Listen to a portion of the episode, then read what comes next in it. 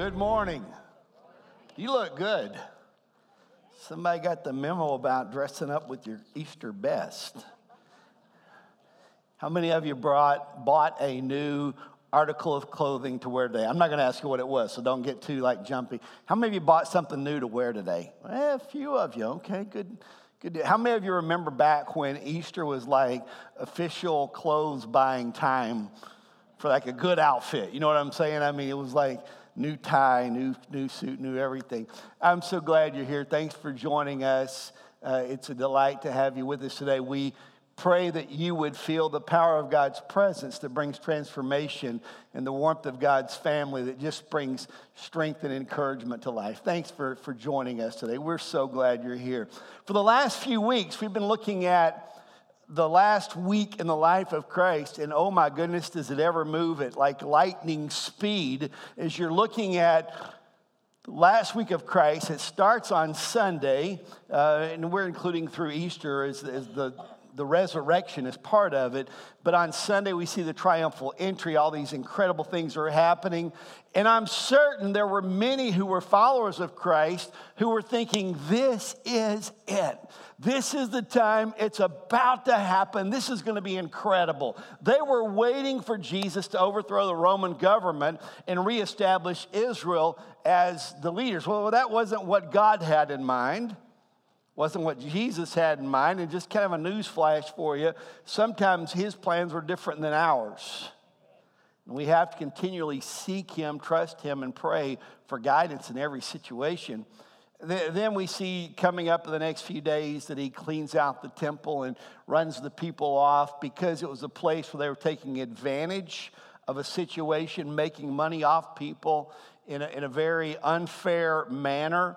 And uh, we talked about that. You can go back and look at it later. And then we go through to a shocking thing that he does uh, on, on the night of Passover celebration. One of the things he does starting off is he washes the feet of his disciples. Now, unfortunately, we don't connect with that, that very well culturally. Um, I've been to a few, a few, foot washings in my lifetime, and a couple years ago, our superintendent did that for us. And anybody ever been to a foot washing service? How many of you have not?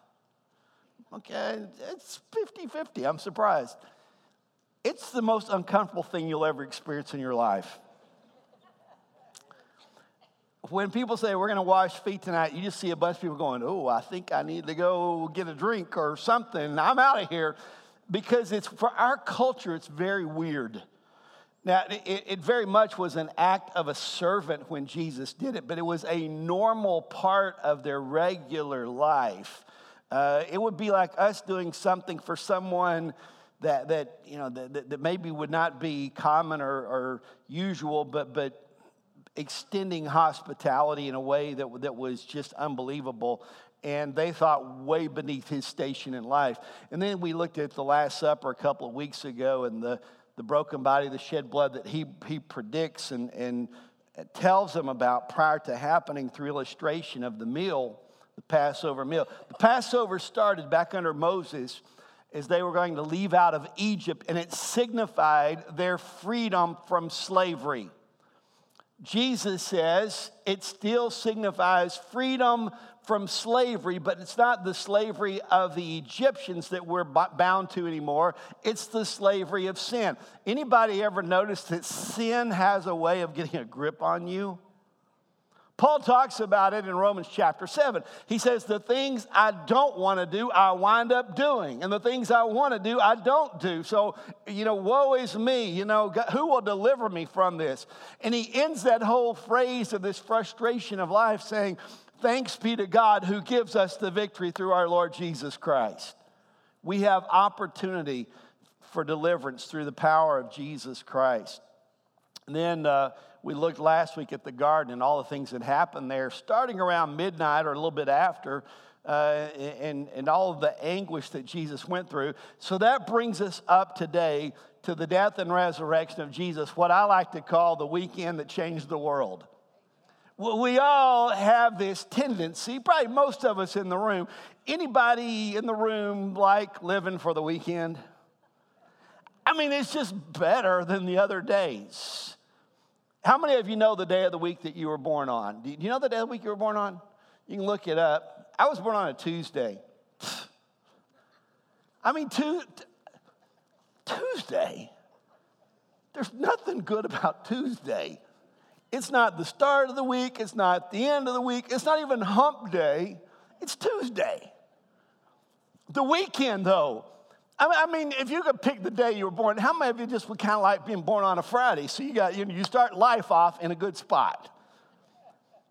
The weekend that changed the world, there's some debate from different scholars because we don't have the exact same timing. I told you this the, uh, during the, the Jewish people operated off of a, uh, solely lunar calendar, kind of a combination of sun and moon both. And so that's why for us, Easter jumps all over the place. And how many of you are like me? You like control and order. And the fact that Easter's like, next year it's in March, you know, for real, it's in March next year. And I'm like, I hate that because I like to have time to build up to it. But it's a different kind of calendar. So some of the dates are a tad bit off. And there are people that think that Good Friday was actually on Thursday. And they kind of get that based on the fact Jesus said, I'd be in the grave three days and three nights. Now, I'll be honest with you, all of the speculation, I can buy into some of the different things people say, and there's probably some truth here, truth there. But the reality is, those details for me aren't the important thing to note. And if you want to have a discussion about them, I can, but I'm not going to spend a whole lot of time dwelling on how that all happened. I'm more focused on what was the impact of the event.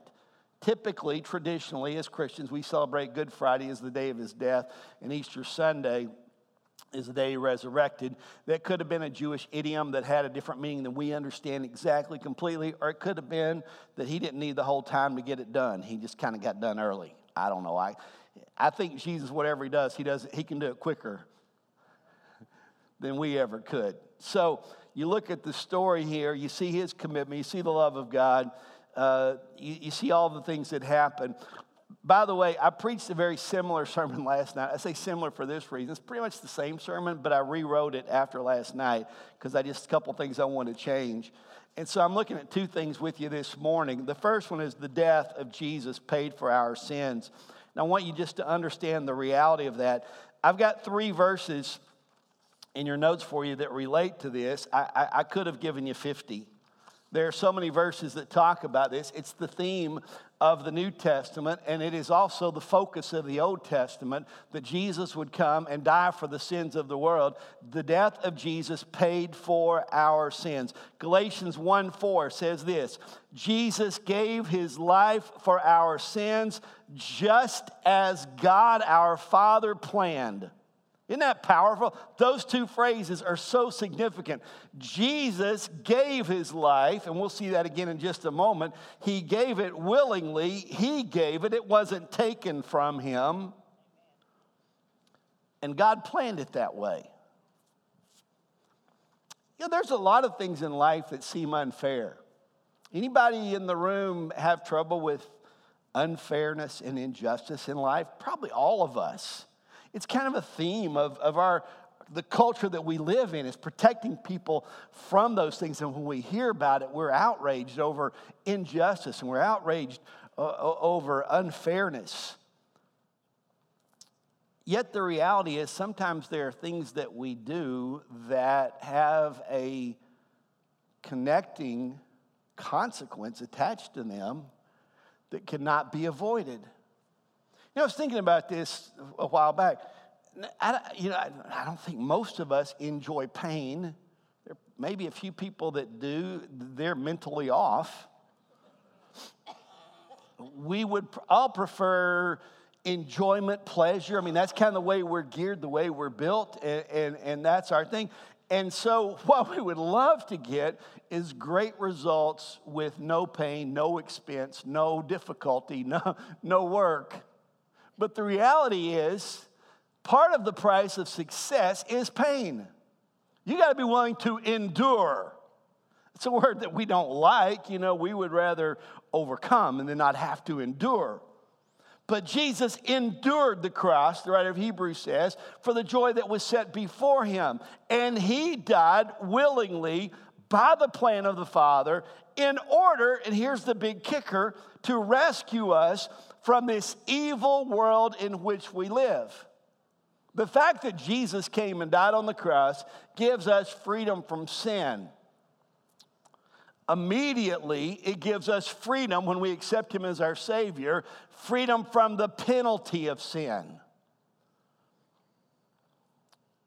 It also gives us freedom from the power of sin. And one day, we will have freedom even from the presence of sin. I don't think that most of us can even get a close idea of what heaven's going to be like, where there's no pain, no suffering, no sin, no heartache, no hardship, no difficulty, what that will be and Jesus paid for that with his death on the cross. The most significant statement of the crucifixion is when Jesus says, It is finished. It's the foundation of Christian faith. The question for us this morning is do we believe that? If you don't believe the fact that Jesus claimed it is finished, if you don't agree to that or understand that in practice, you'll always be wondering what we have to do to keep God pleased with us. We'll always be afraid are we in or out? Are we going to make it or not? And by the way, I talked about this last week. I won't go into all of it again, but the devil, one of his chief actions against all people, believers especially, is that he is an accuser he is continually questioning the validity of your faith. Anybody ever experienced that? He's continually questioning uh, the, the, the eligibility of your salvation. The devil often will say to us, well, You think you're good enough? You think, I know all about you. Are you kidding me? We are not saved because of our goodness, we are saved because of His goodness. You, you read through here and, and you realize when he said it is finished, it means that we don't have to wonder about how God feels about us. His word tells us. We don't have to have a checklist of do's and don'ts. Now, let me be real clear. When you begin to, to place your hand in the life of Jesus and you call on him to be your Lord and Savior, it's going to change everything about how you live. The word's called transformation. I don't know how popular it is anymore, but remember a few years ago, the whole Transformers think kick that was all you know the big big deal. And like little cars they had toys that would you move them around all of a sudden they're big giant dinosaurs or whatever. Crazy stuff. Transformed means to take on a totally different appearance to be changed from the inside out. When we become followers of Jesus Christ, we are transformed and we gain this understanding we are not saved by our good works. I could never earn my salvation. If I read the entire Bible every day, if I gave 80% of my income to the church, if, if I spent 12 hours in prayer day, well, number one, what I just described is not even doable because there's not enough time in the day to do those things. But if I did those things, I could never come to God and say, Look at me. Because by nature, we have all sinned and we have all failed to measure up to the righteousness God wants from us. But Jesus Christ achieved it. And when I am in Him, God looks at me as He looks at Jesus. He declares me righteous. We are not saved by our good works, but hear this very clearly we are saved to do good works. But the motivation is totally different. It makes a big change in the way that we approach life. I'm not doing it now to earn salvation, I'm doing it out of gratitude for salvation. Jesus says it is finished. It was a big thing. His death on the cross, you know this you, you, if you watch the passion of Christ. By the way, the word passion uh, that's given there, the passion of Christ, it doesn't mean what most of us think of. We think of passion. We think of passion as, oh, passion and love and sweet. Passion means suffering. So the passion of Christ is the suffering of Christ. And if you saw the movie a few years ago, by the way, I didn't because I don't like it. Makes me mad when they beat up on Jesus. And I just like, I, I know what happened. And if you watched it, good for you. If it helped you, great. I don't really care to see that. Just being real honest with you there. His death was violent, it was brutal. Isaiah 53 I'll mention this just a minute. It's one of the messianic prophecies that relate to the crucifixion of Jesus. And in Isaiah 53, it talks about how he would be beaten, how he, his, his face would be marred beyond recognition. His death was violent. It was voluntary. He laid it down. It was vicarious. He didn't die for his own sins, he died for ours.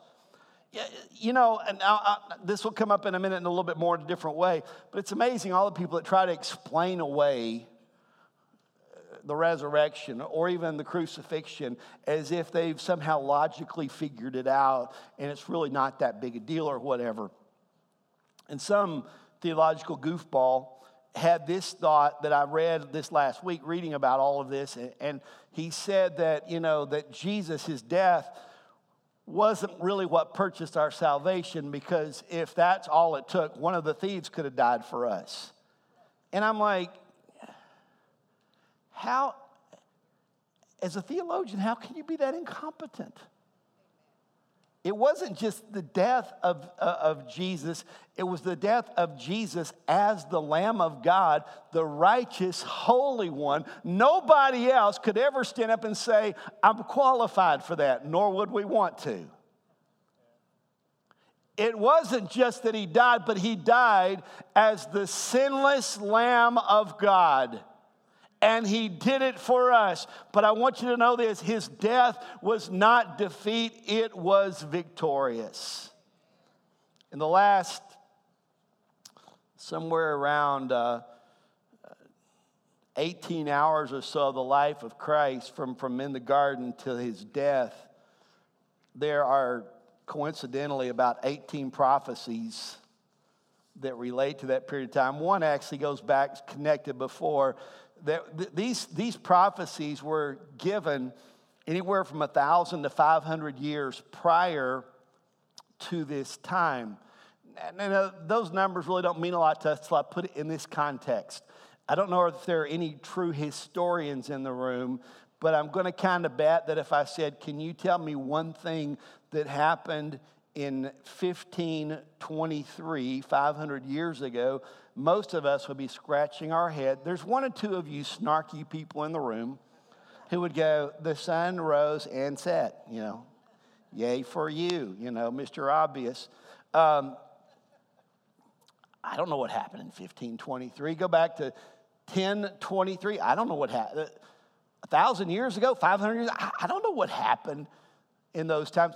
That's how long before these 18 prophecies were made. And they dealt with things like Jesus being betrayed by friends for silver, how the money would be used, being forsaken by the disciples, being openly mocked, many shaking their head, giving vinegar to drink, forsaken by God, his hands and feet pierced, like a Passover lamb, no bones would be broken, his side would be pierced, his spirit committed to God, and buried in a rich man's tomb. And all those things were predicted anywhere from 500 to a 1,000 years prior to this occurring, and every one of them happened. And if you read the text, they were described with great specificity. Try to say that word real quick, can't say it even slow. Specific knowledge it's called a workaround right there. and with accurate detail. Well, I don't know if I can believe in all that God stuff or not. It's just too hard for me to believe all those things happened. It's too hard for me to believe they didn't happen. The incredible nature of God's prophetic word. His death had an impact immediately on those around him. Luke 23, 46 through 49 says that when he died, the Roman officer who was overseeing the execution saw what had happened. I love this phrase, and he worshiped God. Now, now, we all have seen movies with the Roman soldiers, right, from this era. I mean, these guys are tough, they're rugged, you know, they, they, you know, they eat raw meat and, you know, and, and, and just march through town taking charge. Tough, tough, tough guys. And at the moment Christ died, he realized this was not like any other crucifixion that I have ever been in charge of. And immediately, the response of this Roman soldier was to worship God. Now, now notice, the closer connected people were, the, the less impact it had because they were still struggling through their own lack of understanding. The crowd, the Bible says later on, the crowd that came to see the crucifixion, when they saw what had happened, they went home in deep sorrow. But Jesus' friends, including the woman who had followed him from Galilee, stood at a distance watching. So the soldier who was far from God worships. The crowd who had heard him do his teachings and whatever, they go home sad. And the ones who were his closest friends, they stand at a distance. I don't know all of what that means. I just find it to be very interesting that the fact that we have we have knowledge that is firsthand, we have knowledge that, that is very clear, does not guarantee the right response if our heart's not right. You know, I do think that there's a, a tremendous challenge that we all have to deal with, and it's the fact of being so aware of Jesus and who he is that we allow it to lose impact in our life to the way that it should. And I think it's so critical every day for us to start off with, Lord, give me a fresh awareness of who you are. His followers, they were confused, they were hurt, they were mourning, they were fearful, they were frustrated, they were guilty, riddled with doubt, all of these crazy emotions going on. Uh, early on in this whole study, I printed off this list of, it's called the, the Scripture Guide to the Events of Holy Week. You can get it from a lot of different places, and it goes through all the different things happening. On Thursday, there's there's, oh my goodness, there's probably 20 things listed on Thursday. On Friday, there's, there's like nine or 10 things listed there. No, more than that. There's like 30 things listed there. On Saturday, there's one thing the chief priests and Pharisees placed guards at the tomb. We don't have any idea of what's going on with the disciples. We can conjecture all sorts of ideas that are probably pretty accurate. I do know this that they were they were marred in fear and confusion. When Jesus died, they were not meeting together to formulate a new vision plan. Their vision plan was hide. We will die too. It's important you understand that because even though this was the most significant event that would happen up to this time, I think the resurrection trumps it by just a bit, but this is a major, significant, probably in my mind, and I, I don't like delineation of numbers because how do you talk about Jesus coming to earth, dying on the cross, or rising from? They're all three part of the same package, and I don't know that it's a lot of value in saying which one's most important. They're all three of enormous significance, and this is one of the greatest moments in the history of the church. And the disciples who have followed him for three years don't even get it. Now, some of you should feel pretty good about yourself right now if those guys didn't get it and they didn't know what to do, I guess when I'm a little confused or unsure, God's okay with that. He's not freaking out that I'm not perfect in understanding. When you look at this whole thing, the second thing I want you to see is this the, the, the Jesus, his, his crucifixion, his death on the cross paid for our salvation, paid for our sins, but the resurrection of Jesus provided our victory. 1 Corinthians 15, verse 57. But thank God he gives us victory over sin and death through our Lord Jesus Christ. It's nothing that we have attained, nothing that we have earned, but it's through Jesus Christ that we receive it. Here's what I know about the death and resurrection, these are things I would probably say on Saturday, is things are not always as they appear. He was taken from the cross in a lifeless condition. All of those who were nearby, they were wondering what's going to happen now. I've got an insight of the story I'm going to share with you in a minute that just, it's one of those things to me that just shows the humanity of the, of the apostles. He's taken from the cross in a lifeless condition, but how many of you know that in just a couple of days he's going to appear as a living Savior? who lives forever, who intercedes for us, praying on our behalf, who has conquered death, who has made a spectacle of the enemy, who has triumphed. And he's the resurrected Lord. Looked like he was dead, but hang on for the end of the story. The power of the disciples had dissolved.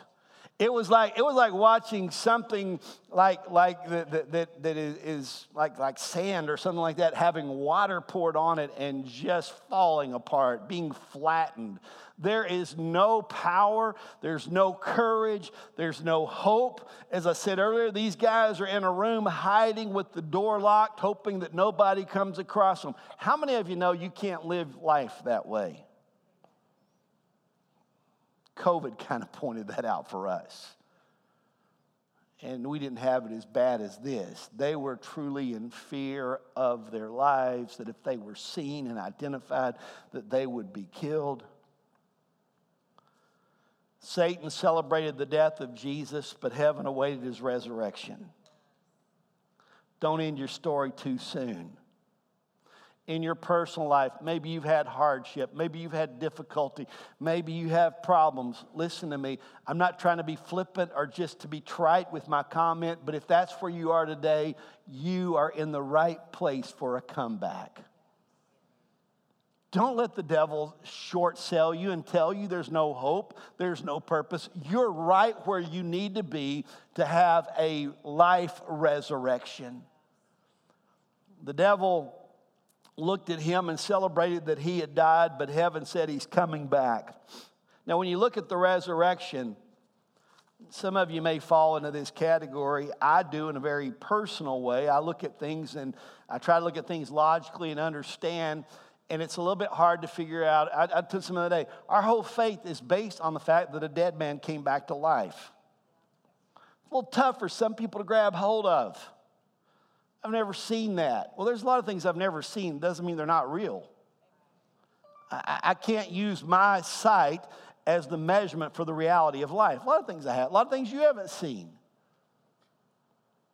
I haven't seen that, but the truth is, it did happen. Now, now, let me look at it from a logical perspective for those of you that have that tendency and lean that way. So, first of all, I want to talk about, just for a couple of minutes, the fact that there are many people that tried to come up with ways to explain away the resurrection and to deny its reality.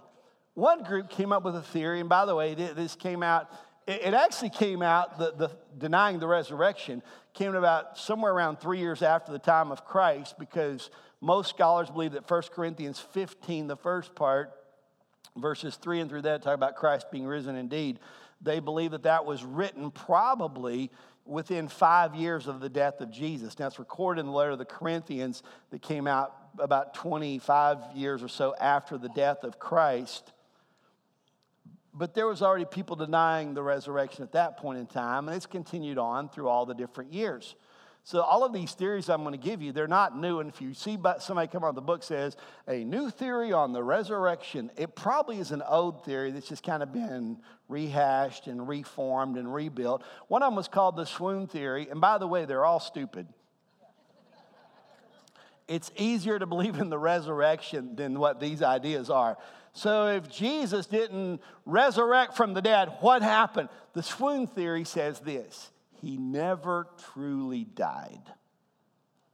He was unconscious, but somehow being put in the tomb, it was a cooler temperature, and he just naturally kind of healed up in the three days he was there after having his back beaten where it looked like hamburger and having his beard plucked out of his face, crown of thorns, on a cross for six hours, spear in the side. But it, who knew? That if you go lay in a tomb for three days, you're going to be fine. And, and, and, in this story, the interesting thing is, if you'll remember what happened, the, the stone of the tomb was rolled out of the way, not just enough to sneak out. Anybody ever work with granite countertops and tried to pick those things up? I remember like the first time I saw one, I'm thinking, that's no big deal. I'm gonna need some help. You know, I mean, you're, if you're moving granite countertops, I need like 14 guys to come and help me. You know, this thing is crazy, crazy heavy. This, this stone was huge. Now, now, it was a little bit in a round thing, but you got to remember back then they didn't have the machinery you have today. It wasn't perfectly round, it wasn't just right. And even getting a large object that is perfectly round to, to begin to roll and move is a little bit of a task. Somehow he didn't just move it out of the way a little bit, he rolled it way off in this beautifully resurrected by the tomb, which was 58 degrees Fahrenheit, perfectly situated to help bring health. That, that's called the swoon theory. The second theory, I'll go through those a little quicker, just took a little time making fun of that one.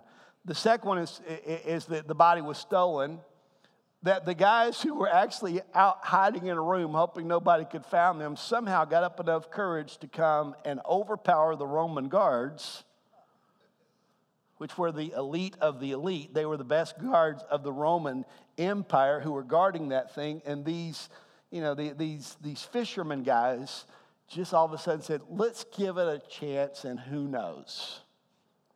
That didn't happen. Some, try to take this approach. They say, well, it's, it's, it's just really, it's, it's a mystical meaning, and it's not literal. It's more of just an illustration. His body, he didn't really rise from the dead. He just kind of sort of did. Why would they write about that? What's the point of that? If you're going to make up stuff that didn't really happen, but pretend it happened, it doesn't make sense. The last one's one of my favorites. Somebody came up with the idea that this is, this is pretty funny here. Jesus was a twin.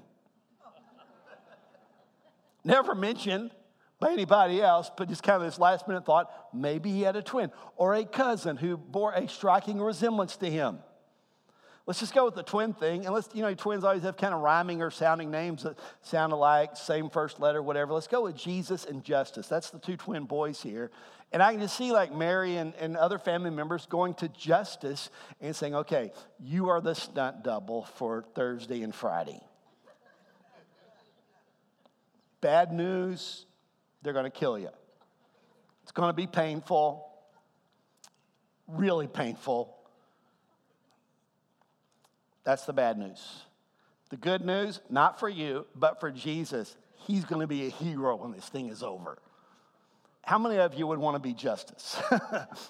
I'm like, no, no, no, no, let's flip for this thing or something. You know, I'm not just doing this without something going on. And so there's all these illustrations. Now let me go, let me flip back to the other side of the coin. There are also, though, some facts that we need to consider about the resurrection that prove its validity. First of all, are eyewitnesses. Let's say you are accused of a crime that happened in Tulsa, but there's one person who can verify and validate that you were in Oklahoma City when the crime occurred. How many of you know you got a pretty good shot of getting off? Let's say there's two people who saw you in Oklahoma City at the exact time that the crime occurred in Tulsa. How many of you know you got a really good chance of getting off? Let's go even further. There are 500 people who saw you in Oklahoma City when the crime occurred in Tulsa. How many of you, there's no way you're even going to trial? There were over 500 witnesses, according to 1 Corinthians 15. He appeared to the women, he appeared to the disciples. He spent 40 days on the earth after his resurrection, before his ascension. He was seen by many. Matthew 28 gives a real interesting statement in one of his appearances, there are many people, there are a multitude of people there to see him. It says, and they worshiped, but some doubted. For some people, it's so hard to let go of what they can't understand through logic that they just shut down. The disciples give credence to this belief because of their eyewitness account. Not only that, there's an empty tomb. Now, I'm confident that Jesus, being the person that they thought was this insurrectionist, they would have made sure to establish we know he's not alive. This is where he is. He's dead. Everyone who follows him, we're going to do the same thing to you if you don't stop. But instead, they have no place to point. We were there last September. They're not sure where the tomb was. Maybe it was here over eh, down in the downtown area, or maybe out over in the garden. They don't know for sure. They say, pick whichever one you think is right, I guess doesn't matter because they're both empty. Jesus has risen from the dead. Go even further and think about transform lives. How can you explain the Apostle Paul who was killing Christians? And then he's riding on the road, and, and the Holy Spirit comes down, and God, God knocks him off onto the ground on the road to Damascus, loses sight for a few days. Now, he was transformed, but it's kind of funny to me. Even the Christians didn't really believe he was transformed to the point that they're suspicious of him and they don't want to have anything to do with him. Then Barnabas comes along and brings him uh, in under his arm and says, He's okay, he's the real deal. We all know Paul wrote half the New Testament in volume, many of the books of the New Testament, many more than half the books. We also know that he was beheaded for his faith. Don't you think that if he did not really fully believe in this resurrection thing, there's some point in time he would have checked out. Some point he would have said time out. He was beaten. He had all kind of horrible things happen. He was in prison for his faith in Christ. He could have easily denied it and stepped out of the way, but he kept going on. Why? Because it's true. Not only him, but look at all the people who are willing to die for their belief in his story. All of the original apostles. What would cause these fearful men to live out the entirety of their life, however short or long it was, most of them dying for their faith as martyrs of the faith. Why did it happen? It happened because the resurrection is real and it secures our victory. Now, here's the, the, here's the crux of the moment. I, I think that everything hinges on the resurrection. If you deny the resurrection, then really you're denying the Christian faith. It's that simple. There's no way you can say, I believe in Jesus, believe in God, don't know about him coming back from the dead. That's a little too far fetched for me to go there, so I'm going to give it up. By the way, our faith already believes that he was conceived from a virgin, believes that God spoke and the world came into existence. So if you're having trouble with the supernatural, you're going to have a whole lot of trouble. Salvation is a supernatural encounter. Everything we believe in is supernatural. So we have to believe that God rose Jesus from the dead, that he was raised up in power. Whether you experience the fullness of life he wants you to have hinges on can you wrap your faith around the resurrection of Jesus. Colossians 2 13 through 15 says this you were dead because of your sins and because your sinful nature was not yet cut away. Then God made you alive with Christ, for he forgave all our sins. He canceled the record of charges against us and took it away by nailing it to the cross. In this way, he disarmed the spiritual rulers and authorities. He shamed them publicly by his victory over them on the cross. 1 John 5 5 says, And who can win this battle against the world? Only those who believe that Jesus is the Son of God. The resurrection changes everything. New life starts with the resurrection, 1 Corinthians 15 22. Just as everyone dies, because we all belong to Adam. Listen to this everyone who belongs to Christ will be given new life. Hallelujah. That is the hope, the promise of God. The disciples, over time, didn't happen immediately, but over the next few days, that's why Jesus stayed 40 days, because he had to help them get through this. Over this time, they went from mourning to rejoicing. Their fear was replaced with courage. Read the book of Acts. It's incredible what happens when they put their faith in Christ, when the Holy Spirit comes upon them and they become men and women of courage. Their failure would be replaced with world changing impact. Let me go back and read the original story out of Luke of the resurrection of Jesus.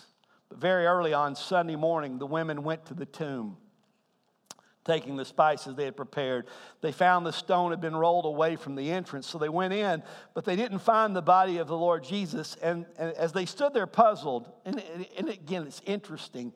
Jesus had told them, I'm going to die and be resurrected. But when they see it, they're like, what's going on? They're puzzled. Two men suddenly appeared to them, clothed in dazzling robes. The women were terrified and bowed with their faces to the ground. Then the men asked, Why are you looking among the dead for someone who is alive? He isn't here. He is risen from the dead. Remember what he told you back in Galilee? The Son of Man must be betrayed into the hands of sinful men and be crucified, and that he would rise again on the third day. Then they remembered that he had said this. Isn't it amazing? I mean, it just happened a few days before, but they had forgotten already. It's amazing what fear, it's amazing what despair can do to your memory. He's risen, just as he said. So they rushed back from the tomb, the, the, ladies, to tell the 11 disciples and everyone else what had happened. It was Mary Magdalene, Joanna, Mary, the mother of James, and several other women who told the apostles what had happened. No, no get this. Okay, Jesus died, day of nothing happening, hiding in the, hiding in the room. And when they're brought the story by these women who are followers of Jesus, here's what it says, verse 11, Luke 24. the story sounded like nonsense to the men, so they didn't believe it. These are the apostles.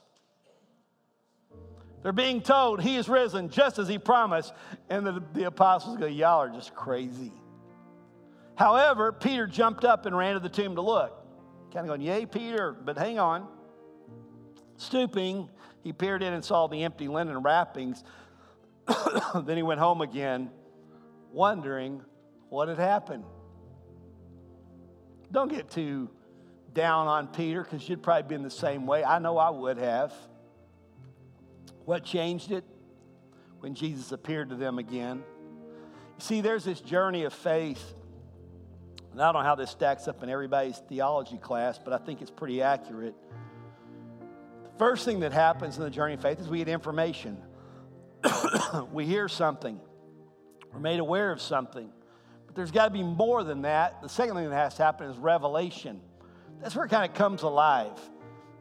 I, I, think probably everybody in the room, you've heard the fact Jesus Christ rose from the dead for a long time. You, you may even understand it as a fact or whatever, but when it comes alive in you, that's when the revelation occurs, where the Holy Spirit kind of amplifies it, makes it bigger for you. Now, this is, this is my observation. Here's where I'm not totally sure this is exactly right, but the gist of it's right, and you'll understand what I'm saying. Sometimes there are people that's been revealed to them Jesus is risen from the dead. He is present tense, not just past tense.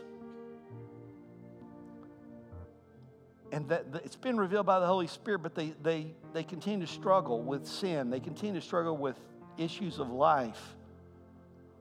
And I think what has to happen, we have to make this, this conscious effort to apply the reality of that truth to our lives it's, it's not enough just to, to, to, for it all to be on God's side. God is the initiator, God is, is the author. He, it's all about what He does. But there's some part of the partnership where we, we take it and we apply it to our own lives. And the result of that then is transformation, where we become a new person. I've often wished that God would just kind of like shoot down something from heaven and zap us and it would all be in there. You know, kind of like reprogramming your computer or whatever. And when it's done, boom, I'm there. But the reality is, we walk by faith. We take the steps, but as we walk, He is faithful and He will create you into a new person, a, transfer, a transformed person, someone who is different on the inside and the outside.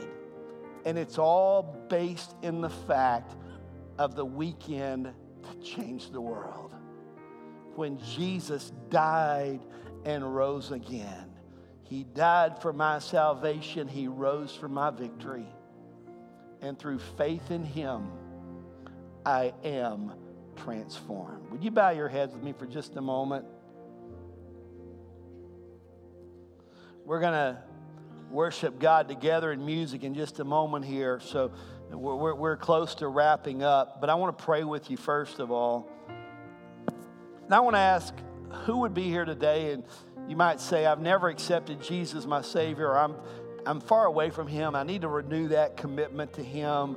And I want to have revelation of the fact that He is the risen Savior. I want to apply it to my life and allow the Holy Spirit to bring transformation. I want that in my life today. Would you raise your hand all across the room? I want to grow in that, that process of faith. How many would there be here today? Pastor, pray for me. That's what I need in my life. Maybe you're watching online and that's what you need. Right now is the time to, to, to make that confession of faith. Lord, I believe in you. I want you to stand with me for just a moment. If our prayer team that's here today, if you guys could come to the front, I'm going to invite people to come for prayer in just a moment. If you'd come really quick so you'll be here to meet them as they come. I want to lead you in a prayer. And, and, as I pray this prayer, I don't necessarily want you to have to say it out loud today with me, but I want you to pray it in your heart. As I say this prayer, would you just agree with me? And in just a moment, I'm going to give one more invitation. Then we're going to worship the God in song, and then we're going to conclude. But as I pray this prayer of commitment and gratitude for God, would you just pray it with me in your heart right now? Dear God, I thank you that you gave your son Jesus. He came willingly, voluntarily, so that I might be redeemed, so that hope could be restored and life, my life transformed. Lord, I thank you that you are the risen Savior. I know that I need a Savior. I know that we all in this room have sinned, and because of sin, we need salvation. We need to be saved from our sin because sin leads to death. But faith leads to life, faith leads to victory. I pray, Lord, today that you would bring your forgiveness and put it in our hearts as we call upon you. I thank you for the Word of God that Paul wrote to the Romans that tells us that if we believe in our heart that God raised Jesus from the dead and we confess with our mouth that Jesus Christ is Lord, we shall be saved. Jesus, thank you for the weekend that changed the world. Now may we walk as transformed people because of your grace. It's in your name I pray. Amen. If you're here today and there's a need in your life, if it's for healing, if it's for direction, if it's for uh, relationships, anything that might be going on, you want someone to pray with you about, there are people here in the front who want to join you. As we sing this song together, would you come to the front and let somebody join you in faith right now and just believe for God to meet your need? If you're not coming to the front, can we just worship the God as we sing unto Him right now?